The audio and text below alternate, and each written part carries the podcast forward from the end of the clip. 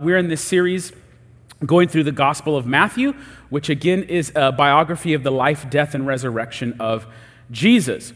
Kind of the last few chapters, Jesus has just been, it's been a lot of like bad news, judgment. Uh, there was a good, good streak several months ago healings, forgiveness, all these great things happening. And then Jesus just puts a stop to it and is like, persecution is coming, all these bad things are going to happen. I send you out like sheep among wolves, so be ready. And then you get this concrete historical example of persecution in the imprisonment of John the Baptist.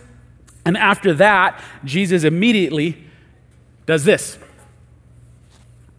He says, Then he began to denounce the cities which most of his mighty works had been done, because they did not repent. Woe to you, Chorazin, woe to you, Bethsaida, for the mighty works done in you, if they had been done in Tyre or Sidon, they would have repented long ago in sackcloth and ashes. But I tell you, it will be more bearable on the day of judgment for Tyre and Sidon than for you. And you, Capernaum, will you be exalted to heaven? You will be brought down to Hades. For if the mighty works done in you had been done in Sodom, it would have remained until this day. But I tell you that it will be more tolerable on the day of judgment for the land of Sodom than you.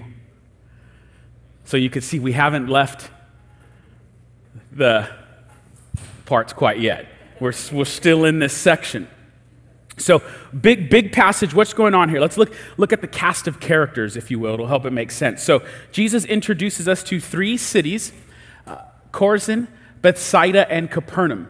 And these are all towns, cities in northern Galilee. This is, we're in the, the, the region of Israel, northern Galilee, above the Sea of Galilee. So they're predominantly Jewish cities. And then he says to these three cities, Look, you guys aren't repenting.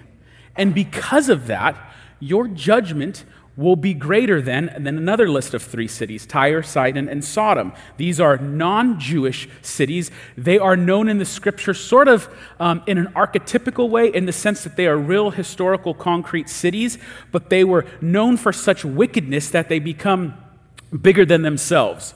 So for you to say like Tyre or Sidon or Sodom, it's, it's tapping into the archetypical evil city. We do this today when we say something like, um, you know, we went to this one place. It was, it was bad, man. It was like Las Vegas.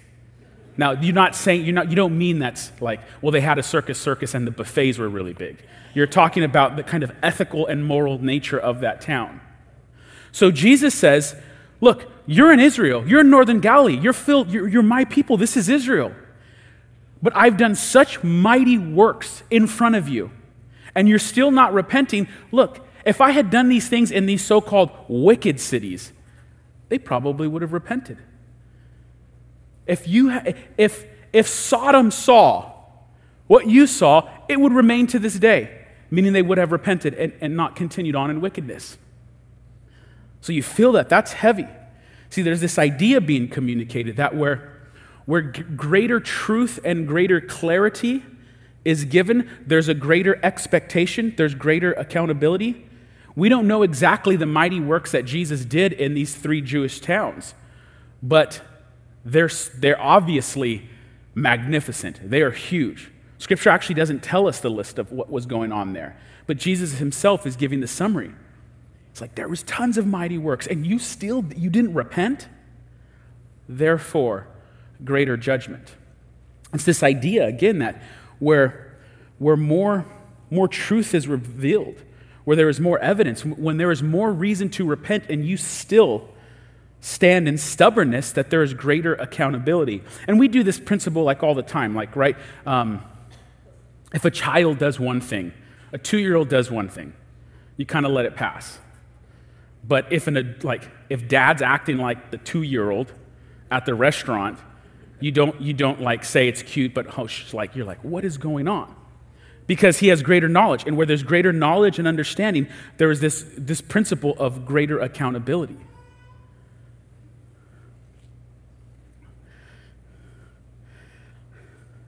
Now, that, that should give us pause.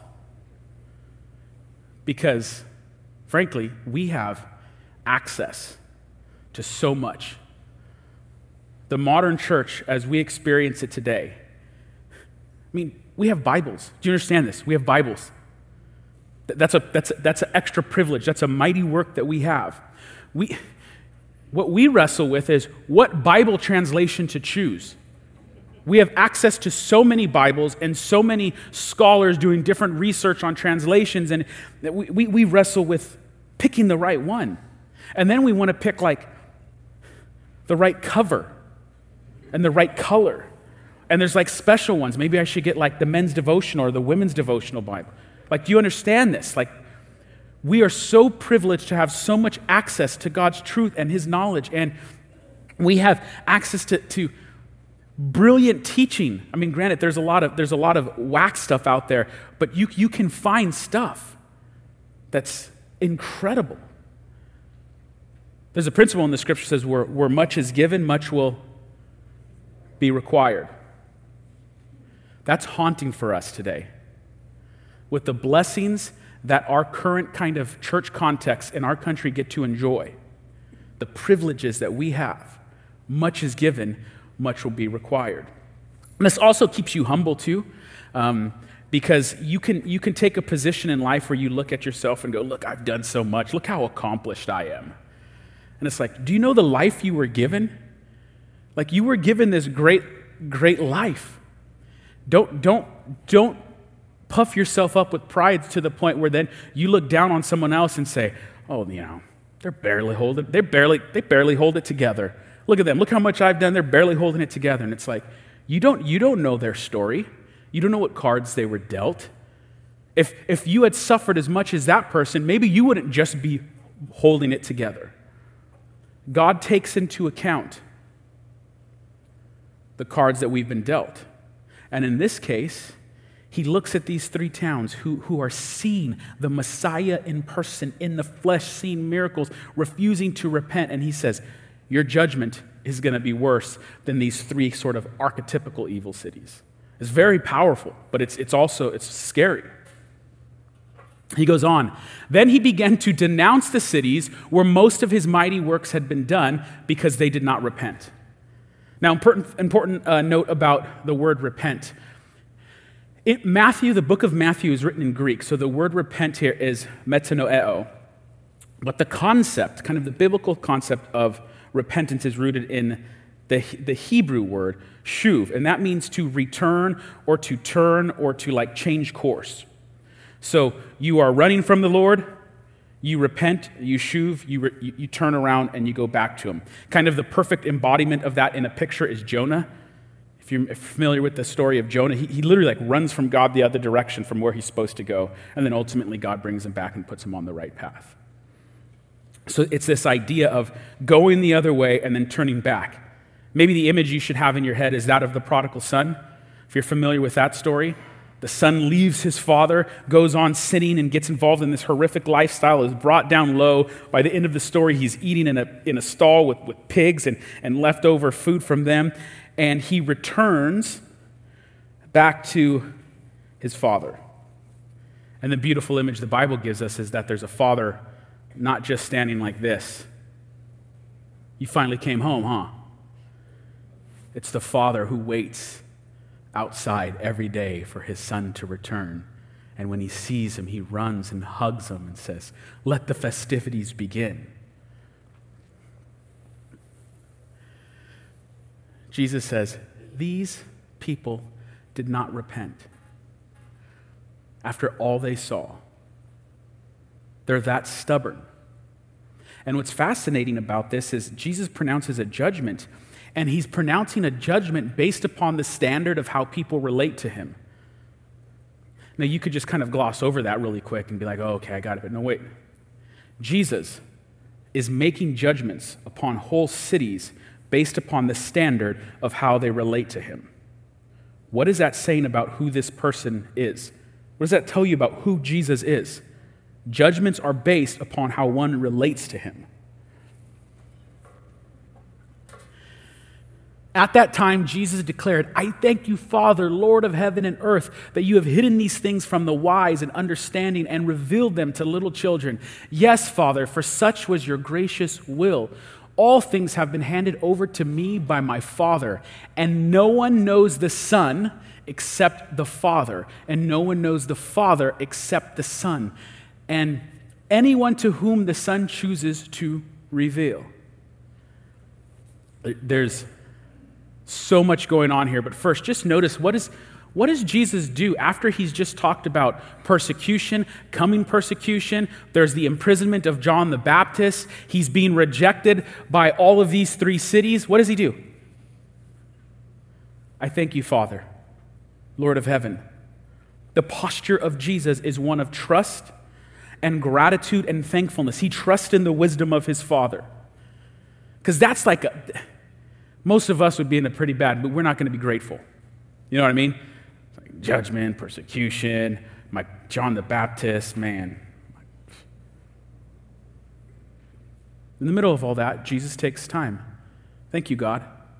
Thank you, my heavenly Father. I trust you. And then something next level occurs. He says, No one knows the Father except the Son, and no one knows the Son except the Father. Okay, now, quick, quick thing. I don't want to go too, too far on this. But sort of. Um, in the academic world, in sort of critical scholarship, there's this idea that very early on, the Christians don't have a fully developed understanding that Jesus is God. And what that, that, that kind of takes place over time, and then eventually they come to that conclusion. And they'll say, if you look at the book of John, which is the last gospel of the four to be written, man, it looks like Jesus certainly is God. But in the earlier gospels, Jesus is just kind of like I'm oversimplifying, but it's like he's a prophet. He's, he's the Son of Man. He's not like second person of the Trinity level. In the Gospel of Matthew, you have Jesus saying, No one knows the Son except the Father, and no one knows the Father except the Son, and to anyone to whom the Son chooses to reveal him. Very early, you are getting a glimpse into the mystery that is the Christian teaching of the Trinity, the triune nature of God. That there is one God, three persons Father, Son, and Spirit. And Jesus says the truth of the gospel is being revealed, but who's receiving it? He says it's, it's the little children, while the so called wise of the world are rejecting it. And those are metaphors. He's not saying that they are actually literally wise. He's, there's the wise of the world, the so called kind of scholars, the religious elite of the day. But who are the ones so far in the Gospel of Matthew who are accepting the message of the kingdom from Jesus? It's the downtrodden, the oppressed, the tax collector, the sinner. They're the ones running to Jesus. Like the prodigal who was off, they're coming back. And he's saying the so called wise of the world, they're rejecting this. Okay. Now we get a, because it's been like four weeks of judgment, persecution, wrath. It's like the storm is opening up. Are you ready? You see the sun. Come to me, all who labor and are heavy laden, and I will give you rest. Take my yoke upon you and learn from me, for I am gentle and lowly in heart. You will find rest for your souls, for my yoke is easy and my burden is light. It's like, whew, okay. So much here. Let's take it piece by piece so that we get all the little pieces together so we get the full picture right. Jesus says, Come, come to me. Who is, who is to come to Jesus? Those who are labor and heavy laden. So you're supposed to picture like a day laborer who works every day in the, in the ancient world, sun up to sundown. There's heavy things like picture baskets filled with rocks. There's a weightiness to the work and labor that this person has to do. And obviously, this isn't, he's using this image to communicate metaphorical truth. It's not saying, like, those of you who are carrying literal weight on your back, come to me. But it's this image for those who have weight, you're carrying rocks, you have a heavy burden upon your back. Come to me. Is there anybody who feels like they're carrying weight? You feel it. The heaviness is upon you. He says, Take my yoke. And what is that about? A yoke is essentially this wooden beam that would have two kind of harness like structures that would take two animals and basically hook them together so that then those two animals can, can pull something. Um, they're going to pull a cart, or may, maybe likely they're going to pull some tools that will till the land, for instance. And so it's something that goes upon your neck and your back. And then that's attached to you, so you pull something. Again, it's the image of weight that you're pulling. But Jesus says, no, no, take, take my yoke. My yoke, it's different. It's light, it's easy, it's good. Now, again, symbolically, what is yoke standing for? What's the heavy yoke that he's addressing? Well, there's a number of things it could be, and it's probably a little bit of all of them. In the scriptures, yoke can be used of the yoke of a king or a ruler. So, whoever is the new king or the new ruler, you are living under them. So, you are under the weight of that new king or ruler. So, there's a yoke of the authority. There's also the yoke of, of the weightiness of life. In the Old Testament, it talks about when Israel was in Egypt in slavery, it talks about the yoke of slavery. So it's being under the weight of the oppression of Egypt in slavery. Again, it could just be the yoke of everyday struggle in life. Most of the people he's talking to are economically poor. They pray for daily bread, they're barely making it. So there's the angst and worry and stress of provision. Will I have enough? There's also something uh, called the yoke of Torah, which we'll need some time to unpack. So, Torah, again, is the word used for the first five books of the Bible Genesis, Exodus, Leviticus, Numbers, and Deuteronomy. So, there's the yoke of that. But those first five books are significant because they contain the law of God. And there's roughly 613 rules, commands, and statutes in those first five books. Those commands are called in Hebrew the mitzvot. And so there are written mitzvot, which are a part of the law, but at this time, there has been an ongoing and continual development of an additional set of laws. So you would have the written laws, those mitzvot, those commands that are in the Torah, the first five books, but then the rabbis, the Pharisees, and the teachers were also prescribing additional rules and laws built upon those and those what we'll call the oral law or the oral Torah or the oral mitzvot. So you have written commands and then the ones that are kept on through the traditions. Now, an important Hebrew concept comes from the word halacha. And halacha is the sum total of God's law. And that word can be translated as walk or the road that you walk. So it's used metaphorically. And we do this, by the way. Like, we ask people, How's your walk with God? What do we mean? We don't mean like, did you go out at 6 p.m. and take a walk? How's your walk with God is metaphoric for how you're living in relationship to God. So, halacha, your walk, is how you're living in light of the sum total of God's commands, both the written ones in the Torah, and then at this time, these additional kind of oral commandments that were being developed. Now, Jesus and the entirety of the Bible looks at the written law, the Torah, and they're like, this is awesome, this is beautiful. You could read in the Psalms how, how David would say, like, I delight in God's law. I meditate upon the Torah and his law all day long. It brings me joy. Oh, how I long just to study it. But there's a critique that Jesus gives to this kind of a, these additional commands that are being developed. He says they're like heavy burdens that you're putting on people's backs. So, flash forward in the Gospel of Matthew all the way to chapter 23, and you read this. Then Jesus said to the crowd and to his disciples, The scribes and Pharisees, they sit on Moses' seat. That's the position of authority. And they do so and observe. So, do and observe whatever they tell you, but not the works they do, for they preach but do not practice. They tie up heavy burdens, hard to bear, and lay them on people's shoulders, but they themselves are willing to move, are not willing to move them with their finger. Do you see that image? They tie up heavy burdens, hard to bear, and lay them on people's shoulders. Is that not the parallel image, right? So Jesus is saying God's law, Torah, the written word, good, beautiful, awesome.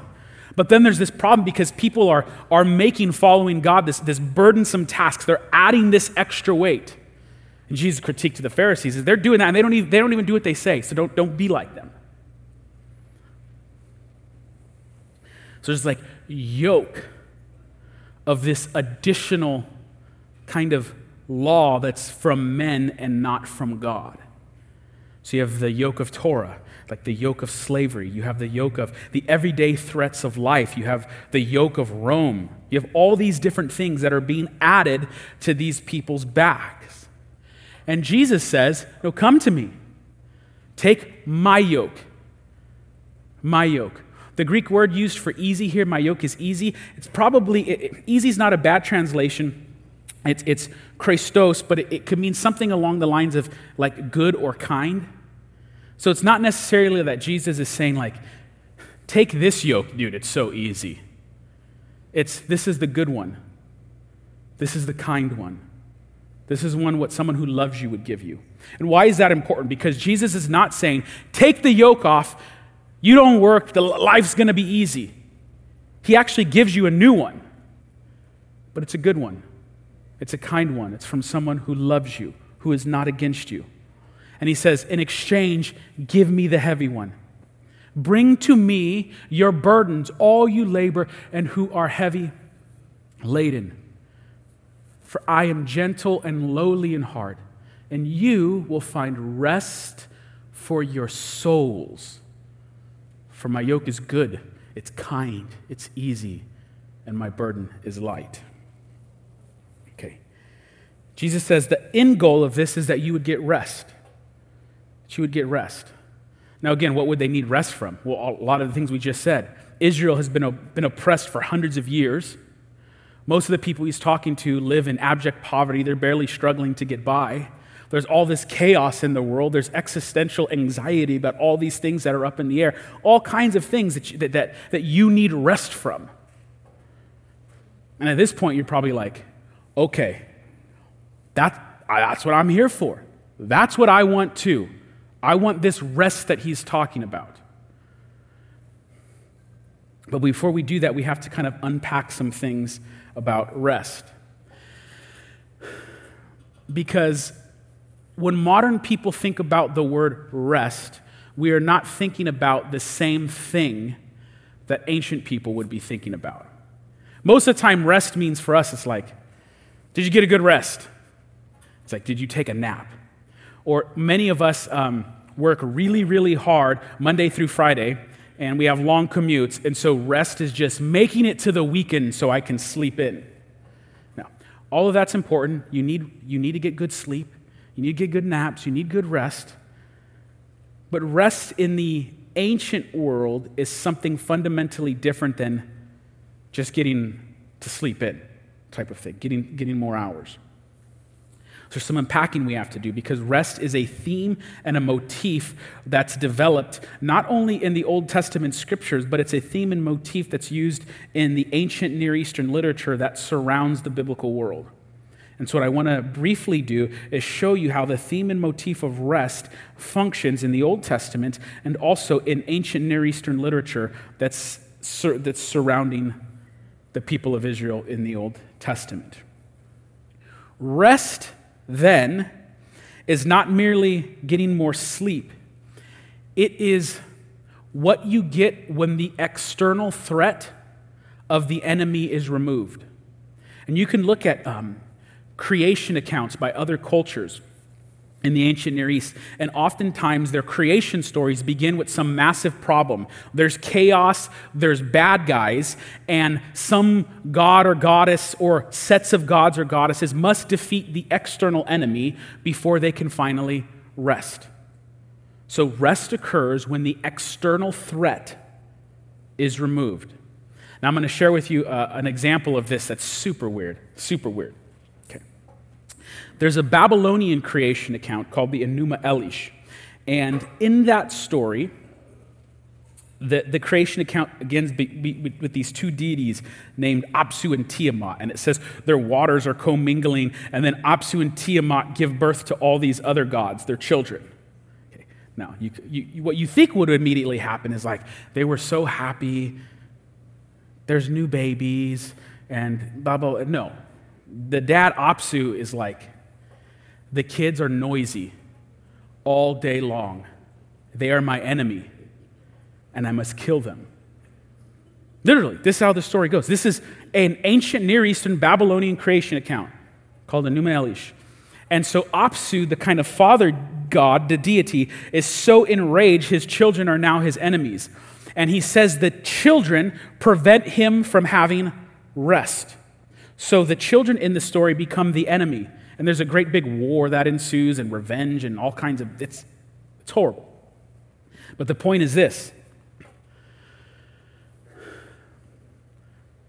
Apsu says of his children, Their ways are verily loathsome unto me.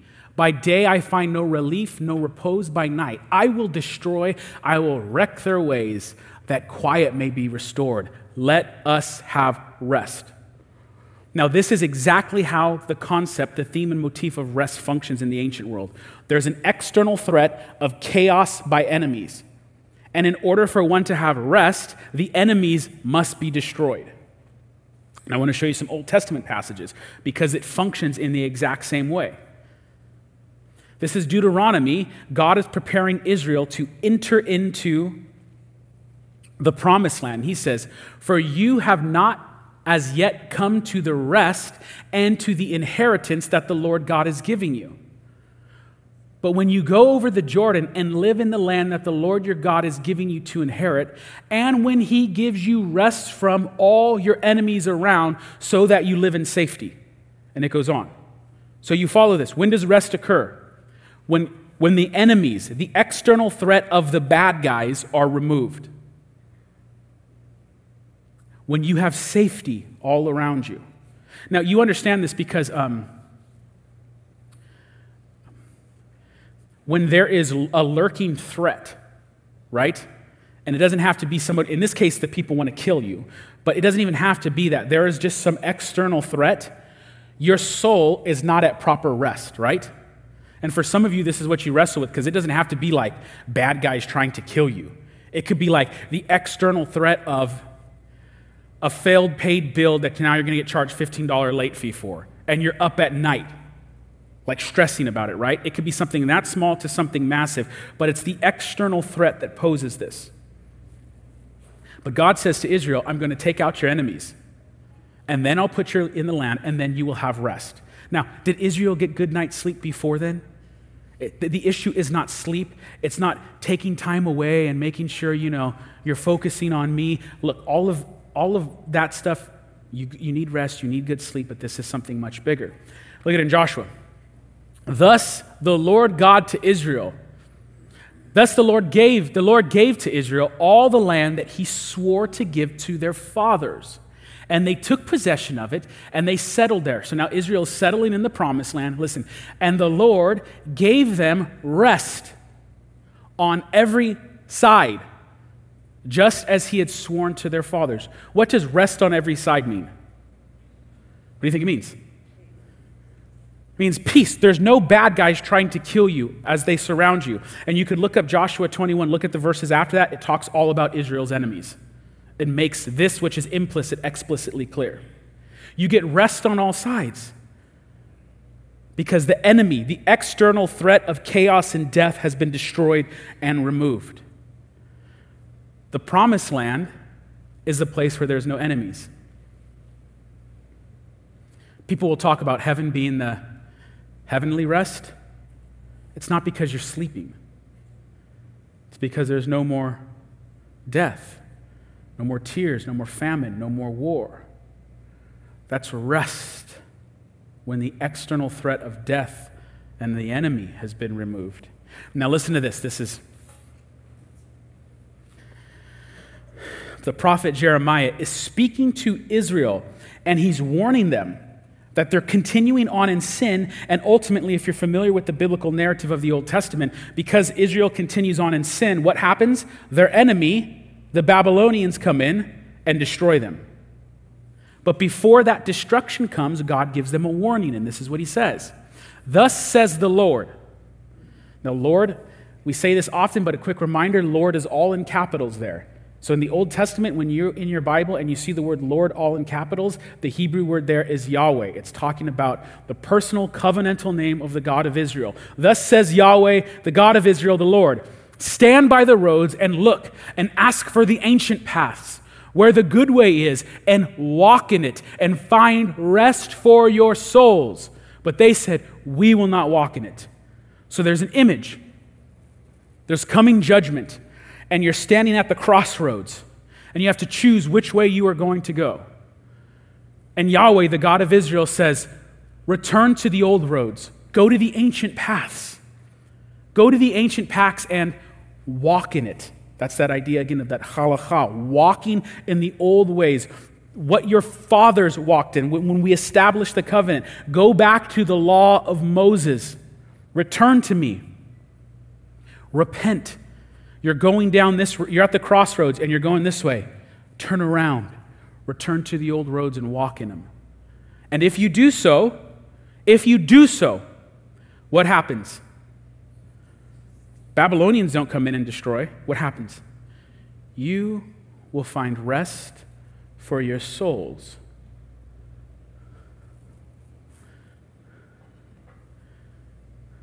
Hundreds of years later, Jesus says, Come to me, all who labor and are heavy laden. I will give you rest. I will give you rest. Now, here's where all kinds of things start to, to come together. Do you understand what Jesus is saying? Jesus is offering the exact same thing with the exact same phrase that Yahweh, the God of Israel, offered Israel in the Old Testament. Yahweh is the one who can offer rest for your souls. People would have known that verse. And Jesus says, You want to walk in the old roads? You want to walk in the ways of the Lord? What did we just talk about? Repentance. People needing to repent, turn. But now who do you turn to?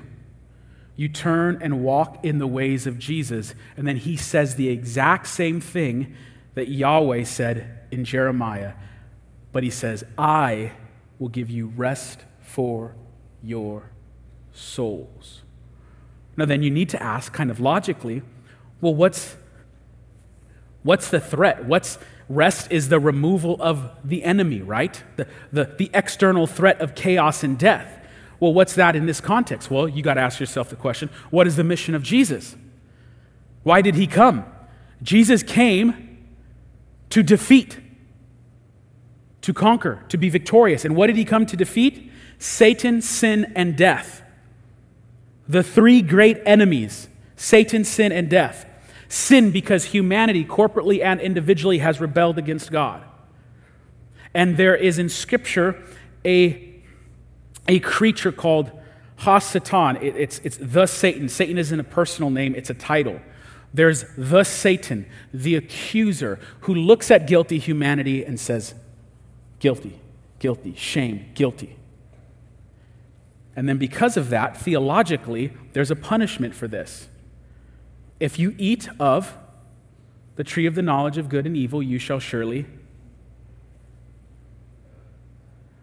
There's death involved the three great enemies Satan, sin, and death.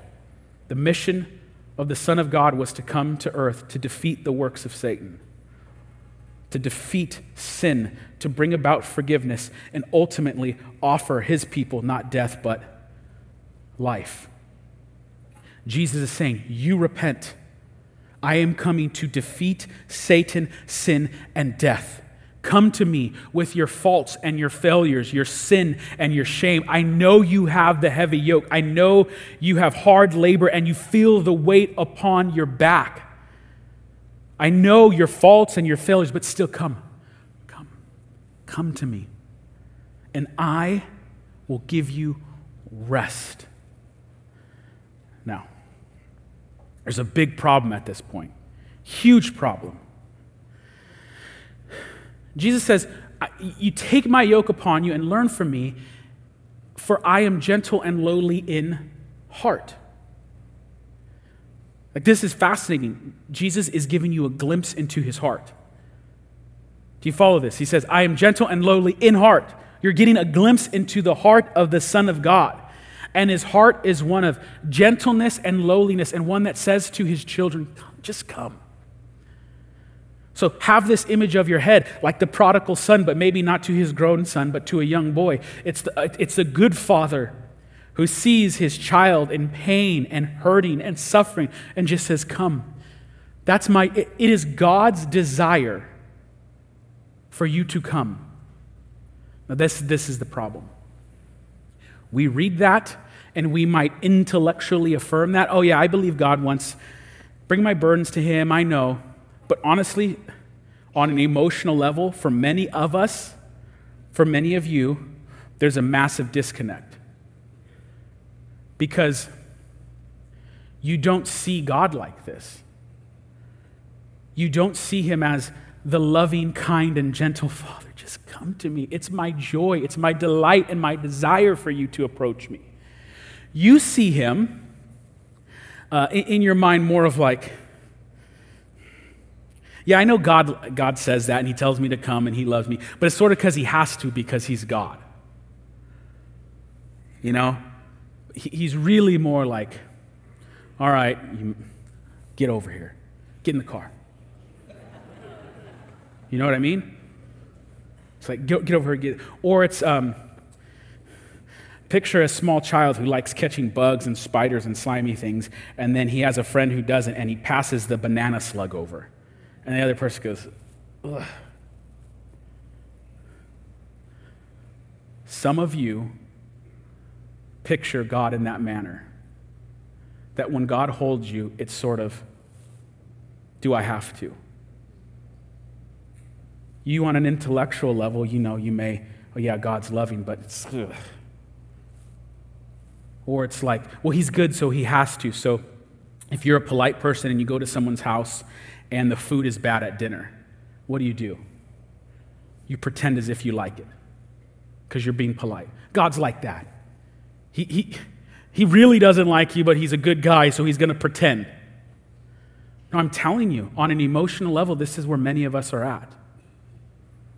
And this is amplified exponentially depending upon our, our childhood, by how our parents raised us, especially our fathers, because we project earthly father upon heavenly father.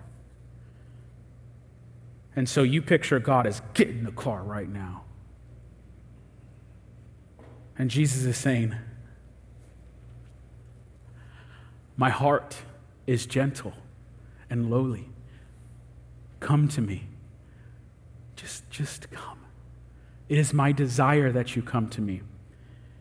And, and you are meant to picture the kind and loving God who's not just waiting to, you better wait till we get home.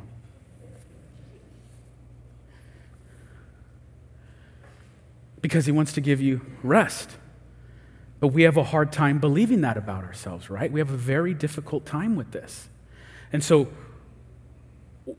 we have to remind ourselves of a number of things. We have to remind ourselves of the heart of God. We have to remind ourselves what Scripture is teaching and not let our fickle emotions determine what we think about God.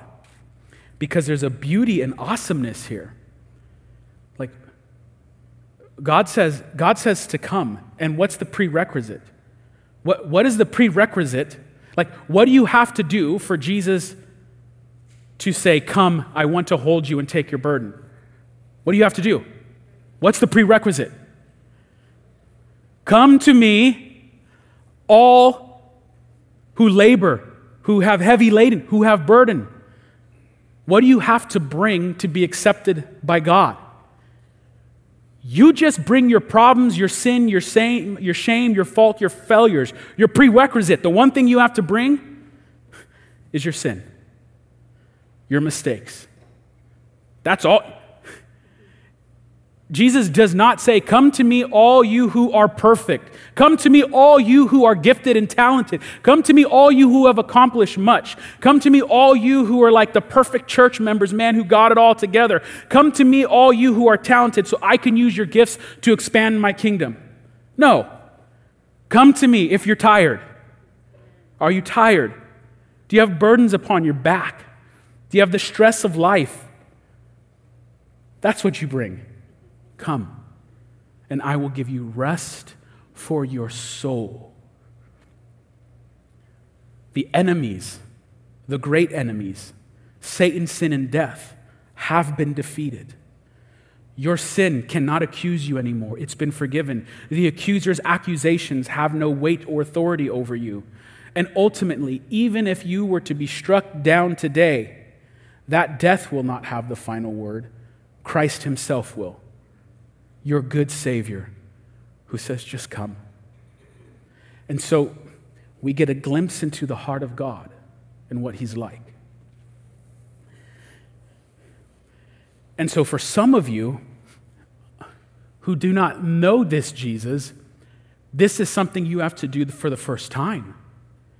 You have to say, All right, prerequisites? Check. Got plenty of it. This is why I love that first song we sang. Like, I, I, sometimes I wouldn't be able to sing it. My sins, they are many, His mercy is more. Bring it. You bring it to Him the sin, the shame, the fault, the failures, the gift, the mistakes, all of it.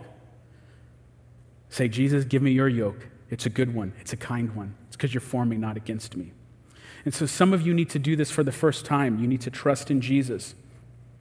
And then for many of you who are already Christians, this is something you need to practice regularly. And one of the ways that we practice this regularly is every Sunday we worship and we take communion. We say, My sins, yours. You died for them. And we remember by the body and the blood, by the bread and the cup. My sins have been crucified with Christ. They are dead. I cannot be accused of them any longer. And so, take it. And so, as we transition into communion, I want us to sort of kind of visualize that, you know? Take that stuff on your back and give it to Him. He's not out to get you, He's for you. He loves you. It is His desire for you to come like children to Him. And there's a temptation here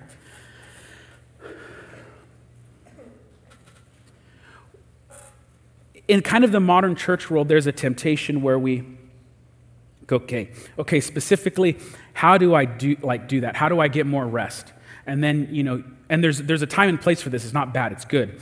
But there's a, like a, well, this is how you get more rest in your life. Make sure to, to turn off your cell phone at this time. Don't have white lights on in the house. And at another time, we'll talk about that stuff because you need that. It'll, it'll make your life better, okay? But Jesus is not talking about that type of rest. There is something that God Himself must accomplish. There's no, here's the three steps to receive, it's, or here's the three practices that'll help you experience this. In this passage, it's come to Jesus with your burdens, your faults, your sin, your shame, and say, Can you take them from me? And you put it in His hands. And God Himself has to do the work. And for some of you, that might be bad news, but it should be good news because you've been trying really hard through the works of your hands to make it work. And so you just say, God, I trust you. Even if I don't feel it magically turn everything around in this very moment, I'm trusting you. I'm coming to you with my grief and my sorrows, my sin and my shame. Have, do what you will with it. So let's stand as we take communion.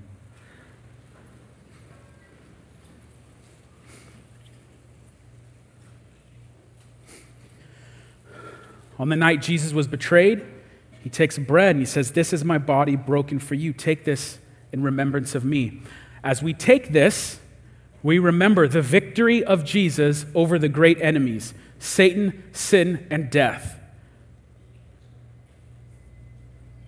Our sins may be many, His mercy is so much more.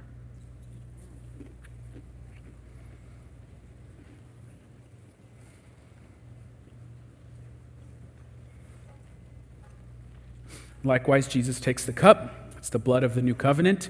This is where we pledge our faithfulness and allegiance to our King, to speak his life, death, and resurrection until he returns. That's a yoke that's worth carrying. To carry the weight of being one who speaks of the good news of the victory of Jesus. Lord, so we happily and joyfully Take upon your kind yoke upon our backs. We know you made it. It is good and it is kind. And may we walk in the work that you've given us. And now, Father, as we turn in worship, I pray that your spirit would minister to the people in this room, that you would begin removing the weight that's on so many people's backs. It is a work that only you can do. You said, your word says the, the requirement is that we come to you. So we come to you in these moments, bringing this. Minister to us, it strengthen us, heal us.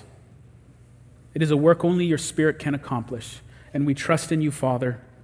We thank you for the work of your Son, and we thank you for the empowerment of your Spirit. It's in Jesus' name we pray. Amen.